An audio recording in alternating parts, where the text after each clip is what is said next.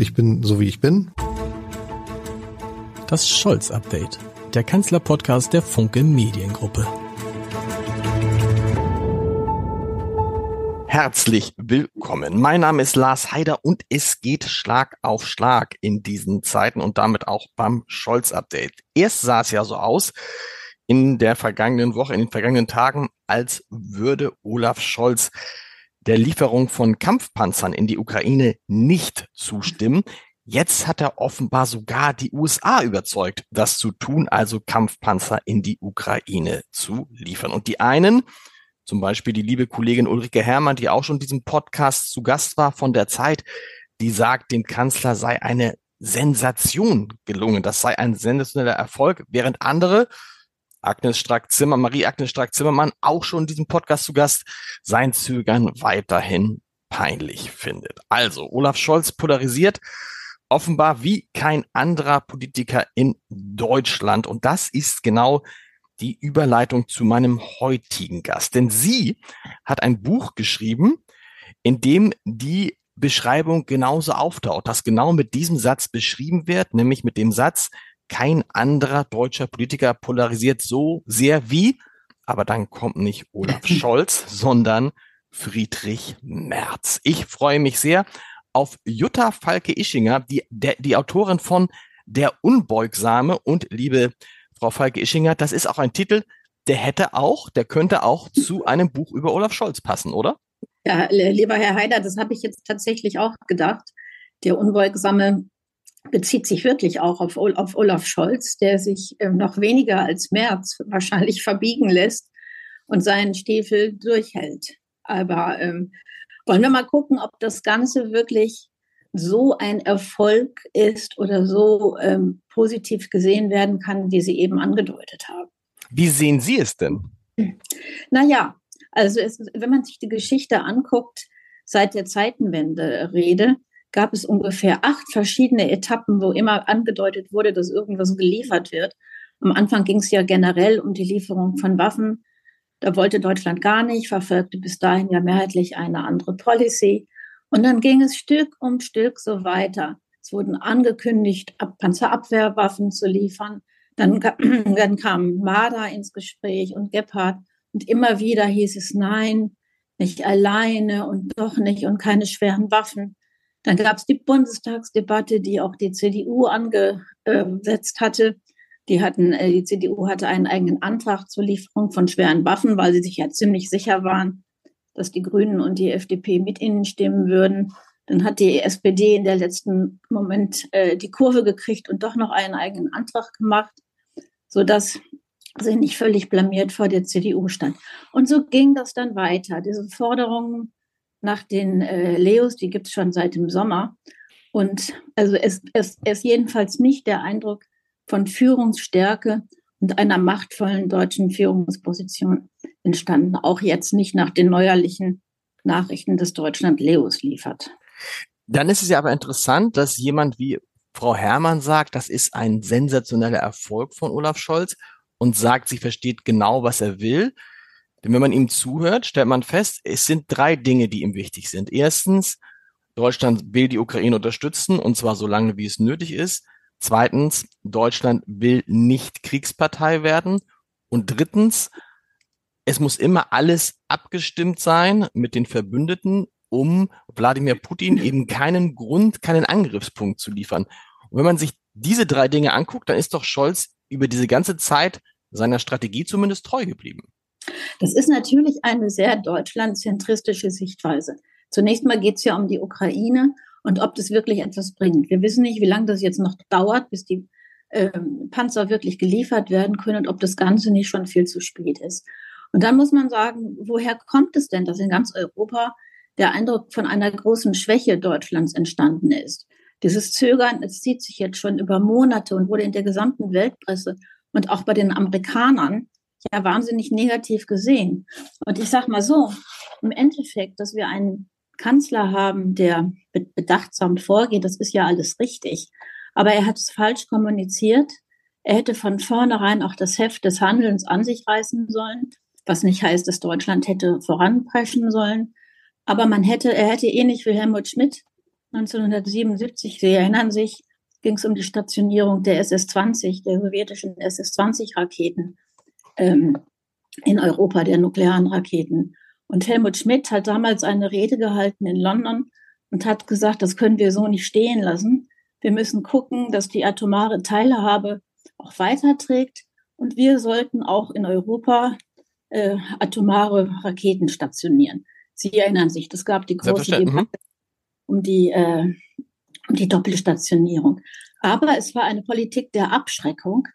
Die hat dann zunächst mal zu einem Hochrüsten geführt auf beiden Seiten, aber kurz drauf zu einer Null-Null-Lösung. Also eine, eine Verhandlungsposition ist immer dann besser, wenn sie aus einer Position der Stärke erfolgt und nicht immer wir haben Angst, Angst, Angst und können uns gerade noch hinterm großen Bruder verstecken.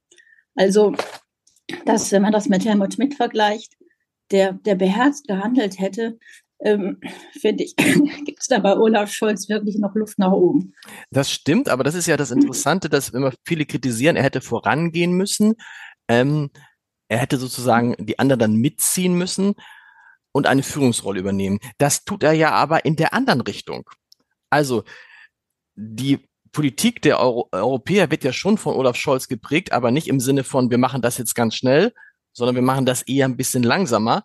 Und ich frage mich, dass, wenn das kritisiert wird jetzt, einige sagen zu Recht, einige sagen zu Unrecht, wäre nicht auch kritisiert worden, wenn Olaf Scholz versucht hätte, den Ton in Europa anzugeben? So nach dem Motto, jetzt fangen die Deutschen schon wieder an und glauben, dass sie alles besser wissen? Nein, er hätte ja immer einschränkend sagen können, wir machen alles nur gemeinsam. Aber wir sind natürlich für eine Politik der maximalen Abschreckung. Man hätte ja schon sagen können, was das strategische Ziel wäre. Stattdessen hat er da unheimlich rumgeeiert. Und natürlich hat diejenigen, die sich da auskennen, wozu ich mich jetzt nicht unbedingt zähle, aber natürlich wusste man immer, um was es geht. Es ging nie wirklich um die anderen Verbündeten. Es ging einzig um die nukleare Teilhabe. Ne, was wäre, wenn im Falle einer Eskalation die Russen tatsächlich mit Atomwaffen äh, drohen, dann wäre immer die Frage, ob diese, ob dieses Decoupling, Coupling mit den USA, ob das trägt im Rahmen des NATO-Vertrags, ob sich diese Schutzfunktion eben auf die Länder in Europa auch weiterhin übertragen lässt, die keine eigenen Atomwaffen haben. Und da war es natürlich eine berechtigte Sorge, immer zu gucken, naja, das, was wir machen, passiert das auch wirklich in Abstimmung, sodass die Amerikaner nicht hinterher sagen können, Moment mal, das habt ihr ja alleine gemacht, also ob wir euch jetzt da atomar unterstützen, ist nicht klar. Also das war schon richtig, dass er das so gemacht hat. Aber es ist bei den Amerikanern ja auch zuletzt der Eindruck entstanden, die erpressen uns. Also ein bisschen, Herr Heide, erinnert mich das immer so wie an eine, eine Bande Kinder, die vor einem Wald steht. Da, da schlägt sich irgendwie ein Trupp mit große Kinder gegen kleine Kinder und alle möglichen Kinder sagen, jetzt gehen wir mal in den Wald und helfen. Da gehen die mit ihren Klötzchen und Pfeil und Bogen rein und sagen immer zu Deutschland, komm doch mit. Ja, hier sagen die, nimm schon mal meinen Hammer mit und nimm doch schon mal das mit. Aber ich warte ja auf den großen Bruder. Und erst wenn der große Bruder kommt, gehen wir rein. Und am Ende des Ganzen, wenn der große Bruder endlich kommt, geht auch Deutschland mit in den Wald. Und das kann natürlich dann auch schon zu spät sein. Dann kann auch der Krieg schon entschieden sein. Also ein bisschen mehr, ja, Führungsstärke und Mut, auch sich zu erklären, hätte Olaf Scholz, glaube ich, jetzt sehr gut getan. Das stimmt, aber Ihr Beispiel ist, finde ich, da ganz, ganz gut gewählt. Ähm, wenn wir jetzt mal das nehmen, also die, die, die Gruppe geht rein und der große Bruder ist nicht da und auf der anderen Seite steht dann der, der die gerade ärgert, also Wladimir Putin, und sieht, dass der große Bruder, also in dem Bild die USA nicht da ist, da ist natürlich immer das Risiko sagt, ach guck mal, guck mal, äh, wenn ich da jetzt was mache, vielleicht helfen die denen doch gar nicht. Und ich glaube, diesen Eindruck, das ist ja immer das Ziel, den, diesen Eindruck der Geschlossenheit zu vermitteln, von dem ja ähm, Wladimir Putin hat ja wahrscheinlich gedacht, als es losging, der Westen hält da nicht zusammen. Das kriegen die nicht. Die sind so zerstritten, zerstritten. Das ist für mich ein ganz einfaches Spiel. Und diese Geschlossenheit ist ja einer der Gründe, warum die Lage jetzt so ist, wie sie ist, oder nicht? Ja, ich finde nur andersrum ist doch auch, muss auch bei den Russen der Eindruck entstanden sein, der totalen Ängstlichkeit. Also Deutschlands Führungsrolle in Europa, jetzt hat ja auch gerade die SPD, wollte das Wort Führungsmacht nicht stehen lassen, nur Führungsrolle. Also das ist nicht so weit damit her. Also man, man sieht schon auch Ängstlichkeit, auch bei Dingen, die nicht so wichtig waren. Sie erinnern sich an den Besuch von Olaf Scholz in Kiew, Monate nachdem Friedrich Merz da war. äh, weil er sich nicht traute und ganz besorgt war um sein Image. Also was von ihm wahrgenommen wird, ähm, ist Unsicherheit. Und ich finde, Herr Haider, ja, wir können jetzt sagen, es scheint jetzt gut ausgegangen, wobei man sich manchmal auch fragt, was wird da jetzt als Erfolg gefeiert? Letztendlich geht es ja darum, dass die Ukraine ja diesen Krieg, was ist das strategische Ziel, diesen Krieg gewinnt, wie auch immer, weil das in unser aller Interesse ist. Und ob dieses deutsche Zögern nicht dort doch ein bisschen was verhindert hat, das wird die Geschichte beurteilen. Da haben Sie komplett recht. Man wird, das ist ja immer die Frage, die sich stellt, ist das jetzt die richtige Entscheidung oder die falsche Entscheidung gewesen? Ist der Kanzler zögerlich, zaudernd oder besonnen und klug? Das wird man wahrscheinlich erst am Ende dieses Krieges sehen können. Ich, ich, ich, ich würde mich, mich, mich, mich würde Ihre Einschätzung äh, interessieren. Was hätte Friedrich Merz, der ja in seiner äh, äh Sturheit und Starkköpfigkeit, wenn ich Ihr Buch richtig gelesen habe, äh, jetzt gar nicht so weit von Olaf Scholz entfernt ist. Denn ähm, wenn jemand zweimal das Rennen um den CDU-Parteivorsitz ver verliert und dann trotzdem die Huspe hat, ein drittes Mal anzutreten. Ne? Markus Lanz hat neulich gesagt, er kennt zwei Menschen, die völlig frei von äh, Komplexen sind, äh, Thomas Gottschalk und Friedrich Merz. Auch das fand ich, trifft es so ein bisschen. Was hätte, was würde Friedrich Merz, wenn er jetzt Kanzler wäre, anders machen? Kann man das sagen? Also mir ist im, im, Rahmen auch der Arbeit für das Buch, ähm, Sie haben ja ein Buch über Olaf Scholz geschrieben, Herr genau. Heider, ähm, auch klar geworden, der, einer der großen Unterschiede besteht in dem Thema Impulskontrolle. Scholz misstraut seinen eigenen Impulsen und versucht sie zu vermeiden und, und sich bewusst presst er die Lippen zu und denkt sich drüber schlafen und so weiter. Bei Friedrich Merz ist leider das Gegenteil der Fall. Mhm. Der hat, er hat ein großes Problem mit Impulskontrolle, wie wir jetzt auch gesehen haben bei den letzten Äußerungen zu kleinen Paschas und Sozialtourismus, äh, was ja nicht heißt, dass er in der Sache durchaus berechtigte Punkte hat. Aber er prischt dann los mit Haut, Haut äh, raus, Vergleiche, wo nicht klar ist, was das Ziel ist diese Dinge, die, die kann er gut machen im Bundestag. Das bewährt sich, wenn er als Oppositionsführer die Regierung angreift. Ähm, aber die Frage ist, wie würde er gestalten? Ähm, in der Tat, wie hätte er jetzt agiert in dieser Krise? Was sicherlich ist, dass er gleich wahrscheinlich stringentere Führungsstrukturen aufgebaut hätte, vielleicht auch nicht so eine schwache Verteidigungsministerin äh, nominiert hätte. Und dann sicherlich auch, und das ist ja auch wirklich die Gemeinsamkeit von CDU und SPD, auch immer im Verbund mit den, mit den Verbündeten und den Partnern, da wäre er wahrscheinlich schon ähm, klarer vorangegangen. Davon kann man ausgehen. Das hat er ja auch immer wieder gesagt in vielen Interviews. Und so hat die Union sich ja auch verhalten ähm, im Bundestag. Äh, was nicht heißt, dass ich nicht trotzdem, ich kenne ihn auch ziemlich gut, manchmal es nicht so ideal finde, wenn er sich da seinen Emotionen hingibt und draufhaut. Also man könnte sich tatsächlich in manchen Situationen den stoischen Scholz äh, besser vorstellen als ein Merz, der vielleicht dem die Pferde durchgeht, ne, wenn, er sich, wenn er sich ärgert. Sind ihm, das ist interessant, sprechen wir mal über die Paschas, ähm, sind ihm da die Pferde durchgegangen? Mein Eindruck war ein anderer. Also für die, die es nicht gesehen haben, ähm, Friedrich Merz war bei Markus Lanz und dann ging es nochmal um die Silvesterkrawalle und um die Frage, welche ja. Rolle da junge Männer mit Migrationshintergrund spielen. Und er hätte auch sagen können, wir haben ein Problem mit jungen, auffälligen Männern mit Migrationshintergrund. Und ich glaube, wenn er das so gesagt hätte, hätte am nächsten Tag niemand darüber gesprochen. Und es wäre kein Thema gewesen. Er sagt aber, wir haben ein Problem, ich zitiere jetzt frei, und jetzt kommt das richtige Zitat, mit diesen Paschas. So, und natürlich, damit war dieser Begriff geprägt und damit war das ein Riesenthema am nächsten Tag. Und mein Eindruck war, und ich habe auch mit Markus Lanz darüber gesprochen, dass er natürlich diesen Begriff ganz bewusst verwendet hat, um eben diese Aufmerksamkeit für das äh, zu erzielen, was er gesagt hat. Oder also man, oder kommt sowas tatsächlich dann einfach, fällt ihm das in dem Moment einfach so ein und er haut das so raus? Das haut er so raus, das fällt ihm in dem Moment ein. Er ist ein guter Formulierer, der auch gut zuspitzt. Und der hat, das muss man fairerweise sagen, das, dieses mit den, mit den Paschas ja auch relativiert. Er hat von Anfang an gesagt, es geht hier nur um einige und die meisten äh, Migranten sind friedlich und äh, Pflicht, pflichterfüllende Bürger. Das hat er schon gesagt. Aber in dem Moment zeigte sich wieder, er hat, er hat so ein Problem mit Wut und kann sich ganz schnell in sowas reinsteigern. Und ich habe dann hinterher auch überlegt, okay, an welche Adresse ging das jetzt? Wenn man jetzt an die Adresse der Regierung schimpft, will man die Regierung klein machen. Wenn man jetzt aber an Paschas und Migrantenfamilien, ist das eine Beschimpfung, die aber noch keine Probleme löst.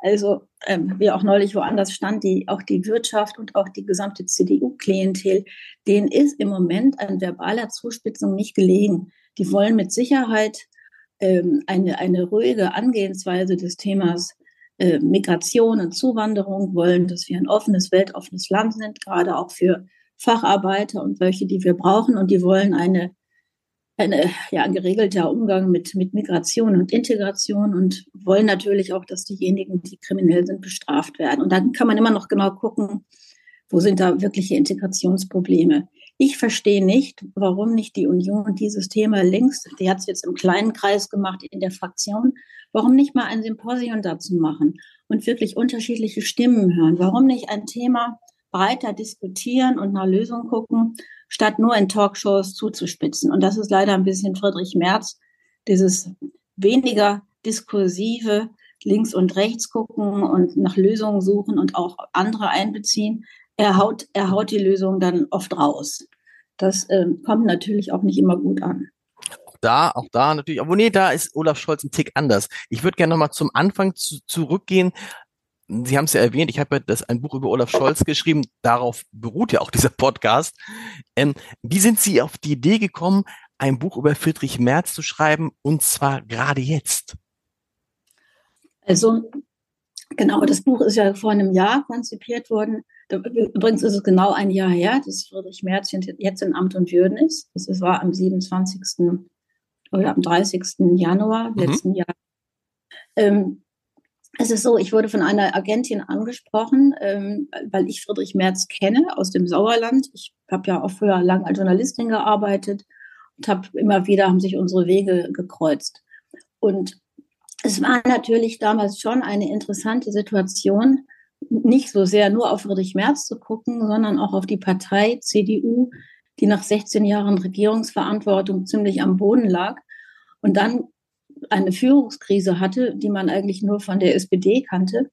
Ja, und dann eben den Marathonläufer Friedrich Merz, der es im dritten Anlauf geschafft hat. Und das fanden wir, fanden wir spannend. Das war übrigens auch der, der Ausgangsimpuls für den Titel Unbeugsam. Das hat es so noch nicht gegeben, ein solches Comeback in der Geschichte der Bundesrepublik.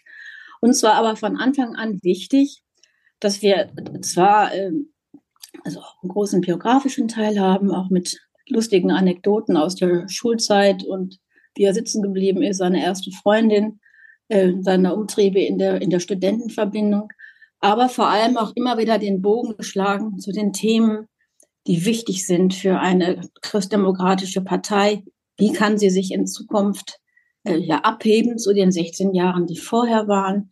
Wie kann sie sich abheben zur Politik der Ampel? Wofür wird sie gebraucht? Nicht? Es gibt ja in der Unternehmenspsychologie diese Theorie des Golden Circle. Also es gibt diese drei Fragen, why, what und how. Und wer das Why nicht beantworten kann, also das Warum, wozu gibt es uns, der kann sich das andere sparen. Und das war für mich eigentlich die interessanteste Ausgangsfrage. Gelingt es der Union, wirklich klar zu machen, wofür, wofür sie gebraucht werden? Und jetzt ist ein Jahr vergangen. Ähm, und ich finde, da ist noch viel Arbeit zu tun in der ja, das, Hinsicht. Genau, das wäre jetzt sozusagen meine nächste Frage. Äh, das Jahr ist vergangen und ja, es gibt Umfragen, wo die CDU wieder über 30 Prozent oder an den 30 Prozent liegen. Aber so richtig der, der Durchbruch und das Comeback ist der CDU noch nicht gelungen. Und diese Frage, warum brauchen wir die eigentlich noch, ist tatsächlich nicht beantwortet. Ja, sie ist nicht beantwortet. Also es läge auf der Hand. Ich meine, auch die am Anfang hieß es ja immer, die, die, neue, äh, die neue Ampelkoalition deckt alles ab. SPD für Rot, Grün für Grün, FDP für Wirtschaftsfreundlichkeit. Da haben sich auch durch die Zeitenwende ja die, die Grenzen verschoben. Also die Grünen gehören jetzt zu den größten Hardlinern, Anton Hofreiter bei der, bei der Förderung ähm, nach, nach harten Waffen. Die FDP ist was für mich jetzt nicht richtig ersichtlich, wo sie eigentlich steht, wo sie sich profiliert. Und die SPD, ja, wir hatten die ganzen Verteilungsgeschenke, äh, Ausgleich gegen die hohen Gaspreise und Inflation. Diskussion um Bürgergeld und natürlich äh, die Diskussion um die, um die Waffenlieferung. Ja, wo bleibt da die Union? Ehrlich gesagt, ähm, man hat der Regierung Merkel immer vorgeworfen, dass sie nur auf die Krisen reagiert, die vorgegeben sind. Den gleichen Vorwurf kann man jetzt Friedrich Merz machen. Also es ist nicht so, dass der CDU ein Agenda-Setting in irgendeiner Weise gelingt. Sie hechelt eigentlich auch nur den Vorgaben und Krisen der Regierung hinterher. Und das müsste nicht so sein. Es wäre durchaus denkbar, dass da eigene Akzente gesetzt werden, dass vielleicht auch interessante, führende intellektuelle Köpfe an die CDU gebunden werden, so wie das ehrlich gesagt damals Helmut Kohl schon gemacht hat. Der hat Rita Süßmuth geholt, Biedenkopf, Heiner Geißler. Und diese Figuren sieht man überhaupt nicht in der Union. Also die, ähm, der engere Kreis um Friedrich Merz in der Parteiführung ähm, ist sehr, sehr blass. Ähm, er hat ein paar gute Stellvertreter, Karin Prien. Dann dann gibt's die neuen ehrgeizigen Ministerpräsidenten, Daniel Günther und Hendrik Wüst, die da auch schon als Konkurrenten aufgeführt werden. Aber das alles zusammen ergibt kein richtiges Bild. Dann heißt mhm. es die einen, ja, wir müssen ja wieder Richtung Mitte und was macht der März da jetzt? Der März haut verbal dagegen, daneben, ist aber dennoch natürlich ein Mann der Mitte. Aber es ist so recht, es sind so recht keine Konturen fühlbar, wofür diese Union steht und auch wofür sie gebraucht wird. Und wenn man dann ihr Buch liest, was ich natürlich getan habe, fragt man sich am Ende und äh, oder, oder erkennt man am Ende, dass sie selber nicht davon überzeugt sind, dass dieser Friedrich Merz tatsächlich Kanzlerkandidat wird der CDU, dass er es werden will, schon. Aber ob er es wird, ist die Frage. Und sie lassen so ein bisschen offen, ob nicht sozusagen die Klugheit des CDU-Vorsitzenden auch darin liegen könnte, dass er, wenn es soweit ist, im Zweifel sich dafür entscheidet, jemand anderem den Vorrang zu lassen. Naja, und da muss ich mich jetzt nochmal wiederholen, er will es in jedem Fall. Und er will es klar. Es müsste schon ganz dick kommen, dass es nicht macht. Ähm, wir haben auch gesehen, ja, erfolgreiche Ministerpräsidenten hatten wir Annegret Kramp-Karrenbauer und Armin Laschet. Aber man hat auch gesehen, dass es ganz schwer ist, den Erfolg auf Landesebene, auf die Bundesebene zu übertragen. Beide sind schrecklich gescheitert. Und meines Erachtens ist keiner von beiden jetzt schon so weit, dieses Land zu führen. Ähm, das muss man sagen. Dann ist die nächste Frage natürlich Markus Söder. Was, was passiert da? In den Umfragen steht er deutlich besser da als Friedrich Merz. Also es ist so eine Frage, eine Frage der, der Konkurrenz. Ähm, ist jetzt nicht ersichtlich, wer das statt seiner machen könnte. Ähm, aber es müsste jetzt wirklich diametral, äh, müssten sich ganz viele Dinge ändern. Er müsste einen offeneren Führungsstil pflegen und ähm, sich wirklich mal mehr um die Partei kümmern, nicht so sehr auf, auf Opposition machen, sondern mehr integrieren und nach vorne gucken, auch für seine eigene Partei. Und die Frage ist ja dann, kann der das? Wir, wir, wir gucken nochmal auf Olaf Scholz zurück, der ja eine klare Strategie hatte für seine Kanzlerkandidatur, diese Strategie seit spätestens 2018 verfolgt hatte und wusste, ich kann sozusagen als männliche Merkel diese Bundestagswahl gewinnen. Sie haben es eben schön beschrieben. Friedrich Merz muss ja eigentlich wissen und die CDU auch, so wie der Merz jetzt ist, wird er große Schwierigkeiten haben, die Wahl zu gewinnen. Auch wenn es im Moment so aussieht, als ob alle Leute Olaf Scholz blöd finden. Aber dieser Kanzlerbonus, der wird ja tragen und wer weiß, wie die Lage in drei Jahren ist. Ne? Nun die Frage, hm, Sie sagen selber, Friedrich Merz muss sich ändern, aber kann der das überhaupt noch? Der Mann ist jetzt äh, Ende 60, der ist Anfang 70, wenn die Wahl steht. Kann sich jemand, der so ist, wie er ist, mit all seinen, mit seinen Schwierigkeiten, äh, Gefühle im, im, zurückzuhalten, mit seinem Problem sehr impulsiv zu sein. Übrigens auch, das habe ich mal erlebt, mit einer, mit einem großen Maß an Unhöflichkeit, mit der er durch, das, ja. durch das Land geht, kann der sich noch ändern? Also er ist im, im, im, im Zweiergespräch durchaus zugewandt und offen und ich habe auch von früheren Kritikern und Kritikerinnen aus der Fraktion gehört, dass er sehr viel offener und vorurteilsfreier ist, als sie je gedacht haben und dass er auch nicht ein Feind, ein Freund-Feind-Denken pflegt, sondern äh, sich vorurteilsfrei die Inhalte anhört. Er ist sehr viel mehr an Inhalten interessiert als an Menschen. Einerseits positiv, andererseits fällt es ihm auch schwer, Menschen zu überzeugen und Menschen zu fangen. Und ich habe auch im Zuge des Buches gemerkt, dass auch sehr viele aus der CDU-Klientel, Frauen aus der CDU, ähm, relativ ratlos waren, warum schreibst du dieses Buch? Der, der ist doch so und so. Es gibt da ganz große Vorurteile äh, gegen ihn.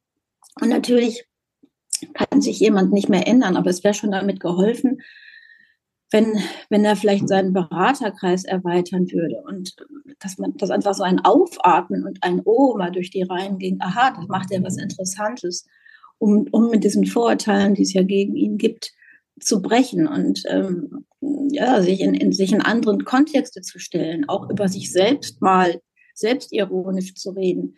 Es wurde ja am Anfang immer der Kommunikationsstil von Robert Habeck gelobt. Und ich gehöre nicht zu denen, die sagen, das ist jetzt alles falsch, nur weil Robert Habeck inzwischen Gegenwind in, ins Gesicht bläst. Nein, das ist ein, ein richtiger, ein guter Kommunikationsstil, von dem sich auch Merz eine Scheibe abschreiben könnte, abschneiden könnte. Ähm, gerade so die, dass die Zuhörer, das Publikum mitnehmen in Gedankengänge, nicht immer draufhauen. Ähm, das wäre sozusagen, wenn es, wenn es liest oder hört, mein Rat an ihn, etwas nachdenklicher rüberkommen. Damit wäre schon viel gewonnen.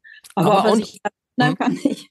Ja, das ist, erinnert mich so ein bisschen an Sigmar Gabriel, den ich, den ich sehr schätze, der ein unglaublich kluger Mensch ist, äh, toll formulieren kann, der aber auch ja, wenn man so will, zwischendurch diese Aussätze hatte. Und das ist ja auch das Risiko, was man bei Friedrich Merz immer hat. Ich will zwei einfache Beispiele nennen. Ich hatte ihn mal zu Gast in einem Podcast, zugegebenermaßen bei dieser Podcastaufnahme sehr spät. Und er kam und er setzte sich hin und sagte, so, dann können wir anfangen. Wie heißen Sie nochmal? Also ja. ich will nicht damit sagen, dass er wissen muss, wie ich heiße, aber ich will sagen, dass natürlich einer oder der zwei oder drei der Leute, die ihn begleitet haben, ihm vorher sagen, übrigens, das ist Lars Heider, der Podcast heißt so und so. Erster Punkt. Der zweite ist, und ich finde, da muss man sich ja als Friedrich Merz Gedanken machen, wenn jemand wie Schleswig-Holsteins Ministerpräsident Daniel Günther bei Markus Lanz ganz frei erzählt, wie er sich geschämt hat, mit ähm, Friedrich Merz in Kiel essen zu gehen, weil der beim Essen im Restaurant die Sonnenbrille aufbehalten hat und als der Kellner fragte, äh, als, als, als, als er den Kellner bat, ihm ein Rührei zu machen und der sagte, es tut mir leid, wir haben kein Rührei, dann einfach erwiderte, naja, für mich werden Sie schon ein Rührei haben. So, und solche Dinge machen diesen Menschen natürlich unsympathisch, erstens, und zweitens ja für einen Wahlkampf unberechenbar.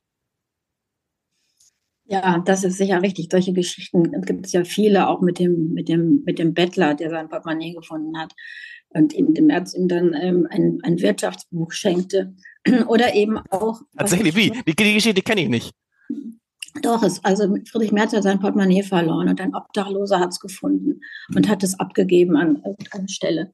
Und dann hat Friedrich Merz einen Dankesbrief geschickt und hat ihm dann ein Buch dazugelegt, wie, wie Kapitalismus geht, oder wie der Titel damals war. Das ging auch, das aber sowas, aber ernsthaft, wenn man dafür kein Gespür hat, dann ist das doch so riskant in so einem längeren Wahlkampf mit so viel Auftritten, mit so viel Duellen und so, oder?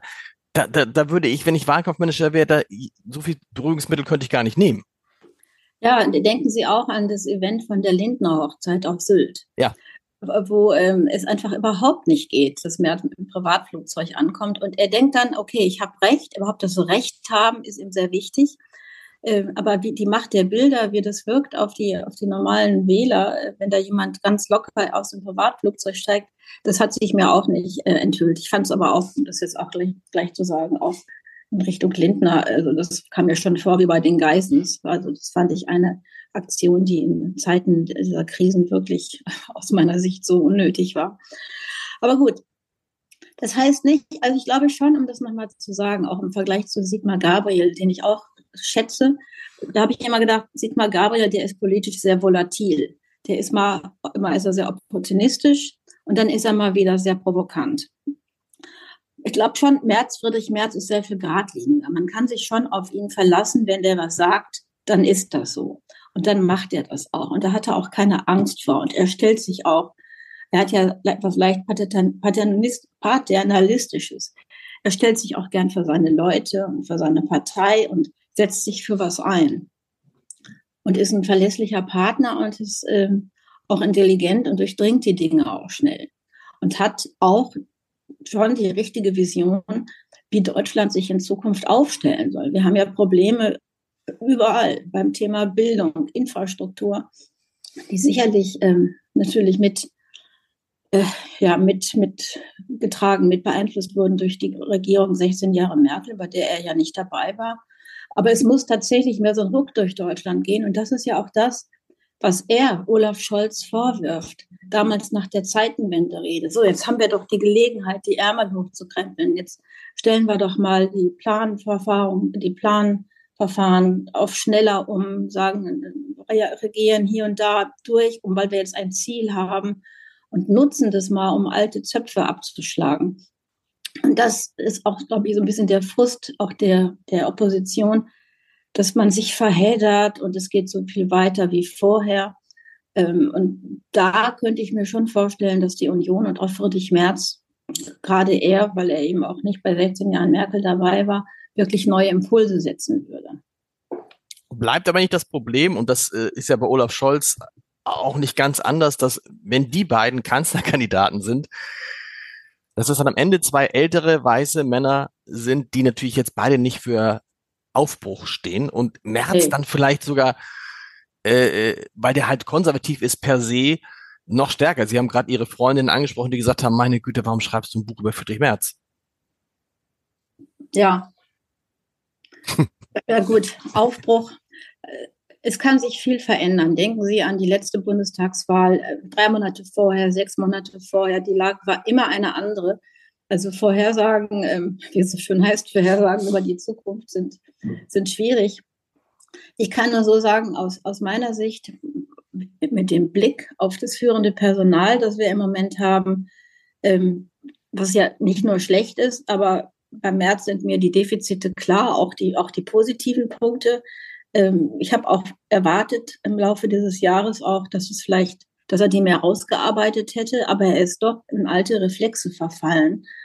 Und ähm, ich hoffe, er hat so gute Berater auch in seinem engeren Umkreis, die ihm das auch wirklich sagen und ihn da ähm, nochmal auf die richtige Spur setzen. Dann, wenn das, wenn das gelingt, finde ich, hat er eine Chance, denn die Union steht in den Umfragen besser da als die, ähm, als alle anderen Parteien. Das ist ja immerhin eine, eine Basis, auf der sich arbeiten lässt. Hat er das Buch gelesen? Wissen Sie das? Ja, er hat es gelesen. Was hat er gesagt dazu? Hat er was dazu gesagt? Er hat so ein bisschen rumgedruckst. Ähm, er, er, war ja bei der Buchvorstellung auch dabei, zusammen mit Sigmar Gabriel. Die beiden haben sich dann da angefrotzelt und ähm, dann wurde er gefragt, ja, stimmt das denn alles im Buch? Und dann hat er so, ja, das meiste schon und so. Dann hat er einmal Brilon und Arnsberg nicht gestimmt, aber im Großen und Ganzen äh, stimmte das schon. Und ich hatte auch lange von ihm nichts gehört dazu, war aber eigentlich ganz froh, weil ich dachte, wenn er das Buch kritisiert, bin ich sauer. wenn er, wenn er aber es lobt, habe ich auch was falsch gemacht. Deshalb bin und, ich immer, deshalb war ich immer froh, als dann die Reaktion von Olaf Scholz war, als er hörte, dass das Buch äh, rauskommt, ähm, äh, das sei ja nett, aber er stünde nicht so gerne im Mittelpunkt und ich glaube, er hat es bis heute nicht gelesen. Und man weiß ja immer nicht, ob das eine, ein Zeichen von Bescheidenheit ist oder ein Zeichen von Eitelkeit. Beides ist möglich. Aber das gleiche Argument, das gleiche Argument gab es von Friedrich Merz auch. Ja, ich hätte, wir hätten uns ja wohl gewundert, ich und mein Co-Autor Daniel Goffert, mhm. dass er sich so zurückgehalten hätte. Ich hätte da mehrere Terminangebote gemacht. Wir haben ihn dann auch schon oft getroffen und ich war auch bei ihm zu Hause und bei seiner Frau und, und, und. Aber ja, er war nicht besonders kooperativ und das Büro auch nicht. Ja, weil es ist mir ja unangenehm über meine Person. Das finde ich so ein bisschen so eine falsche Koketterie, äh, als ob es nicht allen beiden um die Person ginge. Ne? Also das ist so eine, deshalb ich konnte ich nicht ganz ernst nehmen, dieses Argument. Das, bei Olaf Scholz weiß ich das immer gar nicht, weil der schon, der hat schon, äh, seine Eitelkeit ist ja so eine inhaltliche Eitelkeit eher. Und dieses ganze persönliche und dieses ganze Brimborium um ihn, das interessiert ihn tatsächlich gar nicht so. Bei März, aber da habe ich jetzt ja meine, meine eigenen Erfahrungen gemacht, bei März bin ich da skeptischer. Was würden Sie sagen in der Partei? Wer ist der größte, die größte Gefahr für ihn? Alle reden immer über Daniel Günther, weil das der beliebteste Ministerpräsident ist. Ich kenne ihn auch gut, weil er hier ja äh, praktisch in der Nachbarschaft von Hamburg ist. Und wann immer man mit ihm spricht und er in Berlin war, sagt er, das Schönste an Berlin ist die Autobahn nach Kiel also über Hamburg nach Kiel. Ähm, also das klingt nicht danach, als ob der nach Berlin möchte. Jemand, der auf jeden Fall in Berlin glücklich ist und unbedingt nochmal Kanzlerkandidat werden will, ist dagegen Jens Spahn, den man schnell abschreiben könnte, wo man aber aus meiner Sicht einen Fehler machen würde. Wie sehen Sie das? Also bei Jens Spahn sehe ich jetzt nicht die geringste Chance. das ist, glaube ich, ähm, der hat seine politische Zukunft hinter sich, sage ich mal ganz brutal. Mhm. Bei aller, bei aller Wertschätzung. Ähm, er war ja Gesundheitsminister in der letzten Regierung und da hat sich einfach zu viel zugetragen, als dass er jetzt noch als Hoffnungsträger auftreten könnte. Man, man kennt ihn auch und seine Stärken, seine Schwächen. Ähm, vielleicht dann irgendwie nochmal über die zweite oder über die dritte Reihe, aber als, als Kanzlerkandidat sehe ich ihn nicht. Ähm, ich finde auch, das ist aber meine persönliche Einschätzung, Hendrik Wüst einfach noch nicht weit genug. Der mhm. ist gerade wieder gewählt worden. Äh, mir fällt auf bei beiden, bei Günther und bei Wüst, dass sie sich gern, dass sie sich äh, gefallen in der Abgrenzung zu Merz. Ja, wir sind ja für die politische Mitte. Als stünde Merz nicht in der politischen Mitte. Das finde ich ein Stück weit unfair. Ähm, auch, auch klar, Pascha-Äußerungen rauf und runter. Natürlich ist Merz ein Mann der Mitte. Und da hat man einfach den Eindruck, da kochen zwei ihre eigenen Süppchen und wollen sich distanzieren, wenn es passt und ähm, sind sozusagen mit, mit, mit von der Partie, wenn sie ihn auch nutzt. Ich sehe tatsächlich nach wie vor die größte Konkurrenz durch Markus Söder, mhm. der äh, erstaunlicherweise in den Umfragen sehr gut liegt, der, der auch seine CDU sehr geschickt, auch in der Frage der Ausländer- und Zuwanderfrage, sehr geschickt positioniert. Aber gut, das müsste natürlich dann im Einvernehmen sein, im Einvernehmen mit Friedrich Merz. Und ähm, das da, scheint relativ, äh, relativ schwierig, oder? Dass Friedrich Merz von sich sagt, ich lasse diesmal dem Söder den Vortritt. Also gestürzt, gestürzt wird er nicht. Ja. Friedrich Merz. Es muss, was immer passiert, passiert im Einvernehmen mit Friedrich Merz. Und ich sehe nicht, wie sich da was ändern könnte in Bezug auf die eben erwähnten beiden jungen Ministerpräsidenten. Bei Söder müsste schon eine, eine architektonische Verschiebung der Parteienstimmung äh, passieren, damit ähm, Herz da mitmacht. Aber Sie haben mich gefragt, wo sehe ich die größte Konkurrenz, auch vielleicht in der öffentlichen Wahrnehmung. Mhm. Man wieder ein Medienhagel äh, losbrechen, wer soll es machen? Und da wird sich der Bayer sicherlich wieder ins, in, ins Spiel bringen. Und das ist ja dann auch keine gute Beurteilung, keine gute Bewertung der CDU, wenn man sich anguckt und sagt, ja, innerhalb der CDU sehen Sie da eigentlich niemanden so richtig, ne? Und von, auch da muss man ja drüber sprechen, auch keine Frau. Ja, wen sehen Sie denn bei der SPD? Lars Klingbeil? Na, da wäre zum Beispiel Lars Klingbeil.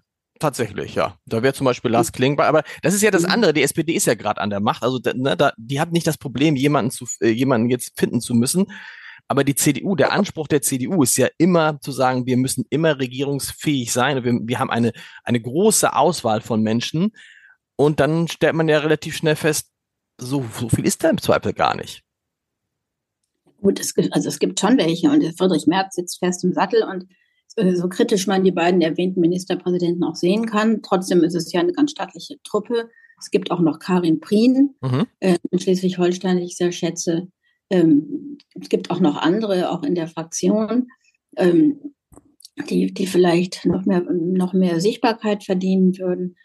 Aber die Sichtbarkeit, es liegt an ihm, an dem, an dem Parteichef, diesen Personen auch Sichtbarkeit zu geben und auch das, eine, das einheitliche Bild einer Partei äh, herzustellen. Das ist ja im Moment nur ein Sammelsurium von Einzelnamen, wo, wo man ganz große Schwierigkeiten hat zu benennen, ja, wofür stehen die denn? Was wollen die denn eigentlich? Wie, wie modern wollen die? Was, wohin wollen die gehen? Jetzt kritisieren sie hier und da die Regierung, werfen ihnen Zögerlichkeit und handwerkliche Fehler vor. Aber war es das schon? Gibt es dann noch irgendeine Systemalternative? Ja, was, was kann das sein?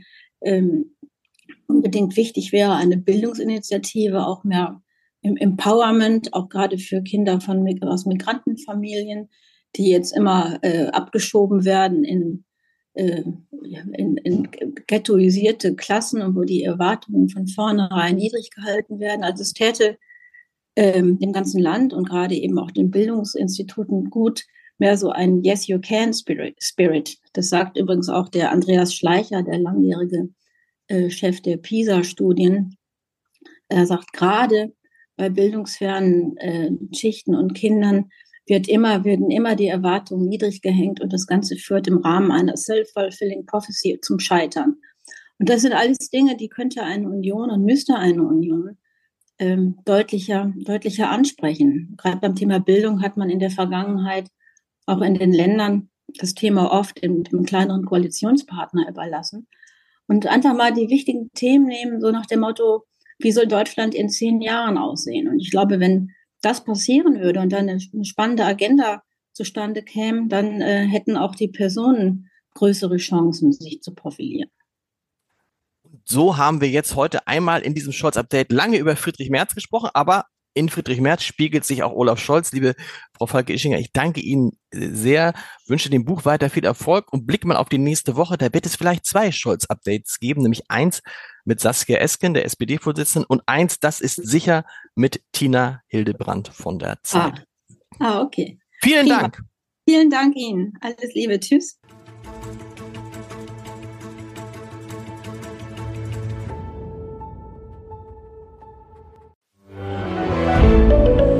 Ein Podcast von Funke.